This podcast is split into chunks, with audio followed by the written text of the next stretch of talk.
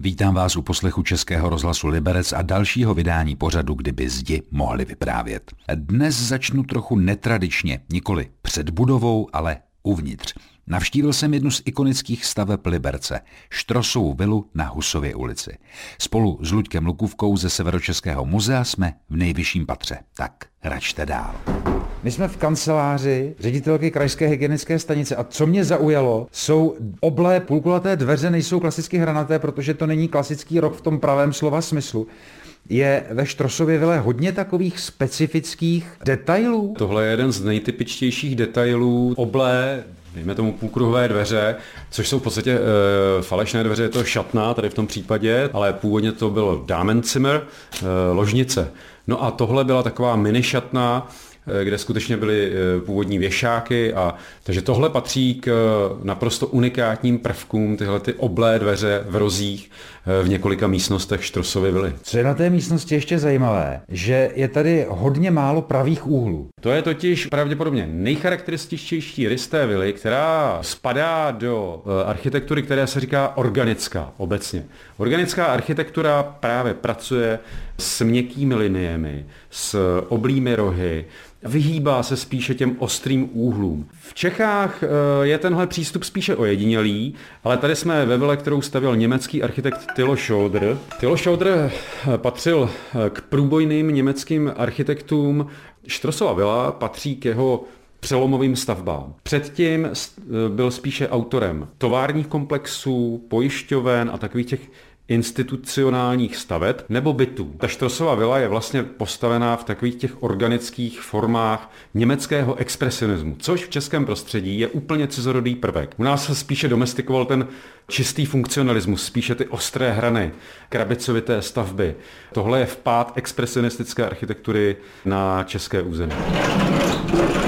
Nádherné šoupací dveře, s nádhernými madly kovovými, poměrně masivními. Mělo by zaznít, že Tilo Šodr byl především, ještě než se stal skutečně plnohodnotným architektem, tak byl především špičkový návrhář. A to opravdu špičkový. Jeho portfolio designu zahrnovalo od knižních vazeb, šperků, doplňků, dobytů, jako jsou tyhle ty krásná mosazná madla ve stylu Art Deco, připomínající japonské origami a na každých dveřích jsou trošku jiná. Portfolio zahrnovalo zahrnovalo třeba posléze karosérie aut, především nábytek. Jeho školení zahrnovala studia jak ve Výmaru na Kunstgewerbe Schule, pozdějším Bauhausu, u svého učitele eh, Henry van de Veldeho, tak posléze v Mnichově, ale také ve Vídni u proslulého Josefa Hoffmana ve Wienerwerkstätte. Na fasádách některých jeho domů můžeme dokonce vidět tektonické prvky, které v naprosto stejných formách využíval v nábytku, což už eh, je poměrně ojedinělé. Mimochodem ty místnosti mají hodně dřevěných prvků. Ano.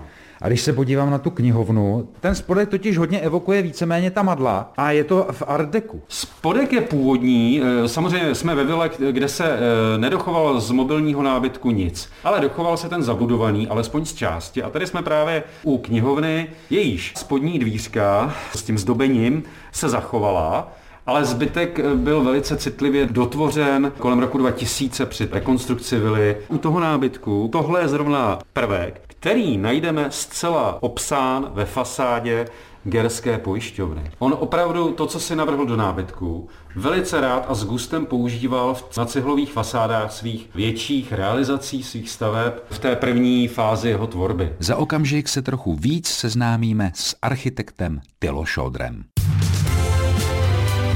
Český rozhlas Liberec, rádio vašeho kraje.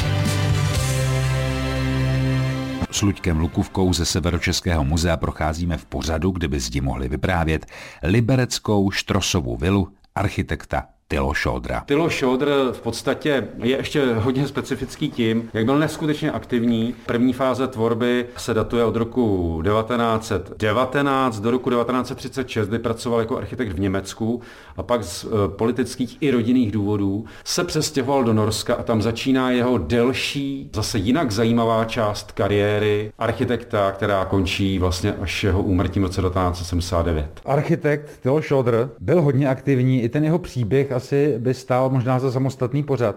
Nicméně vila se jmenuje Štrosova. Jaký je příběh vlastně původních obyvatel, investorů? Rodina Štrosů pocházela z egyptské Alexandrie, kde se Franz Štros v roce 1877 narodil do bohaté obchodnické rodiny Štrosů, kteří byli v podstatě už jaksi domestikováni v Egyptě, měli významné kontakty na Habsburský dvůr, do Německa a mimo jiné do Prahy. Franz Stross si vzal za ženu Hildegardu Neumann, pražskou německou židovku, jejíž otec byl právě liberecký továrník eh, Franz Neumann. Oni vůbec se nechtěli z toho Egypta vystěhovat, tam jim bylo dobře, projížděli se na parníku, na tom Nilu, než v roce 1919 došlo k celonárodnímu povstání, což bylo takové jakoby egyptské národní obrození, kdy vlastně docházelo k vyhánění cizinců a omezování té nenáviděné anglické zprávy, na které se ovšem samozřejmě ty němečtí obchodníci podíleli.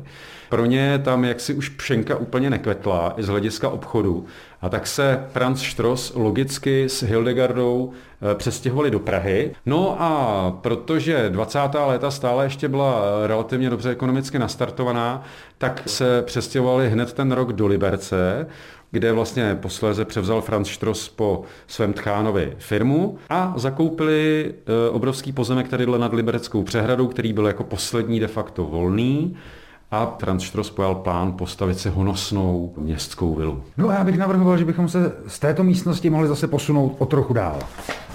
To všechno, co tady vidíte, je fakt jako původní to obložení, eh, co je asi hodně jako výjimečný, že se tady pracovalo s hodně druhy tropických dřev, hmm. protože Franz Stross byl obchodník s africkými dřevinami, azijskými dřevinami, ale také kameny jako mramorem a podobně. Takže on si dost tu vilu zlevnil alespoň na tom materiálu.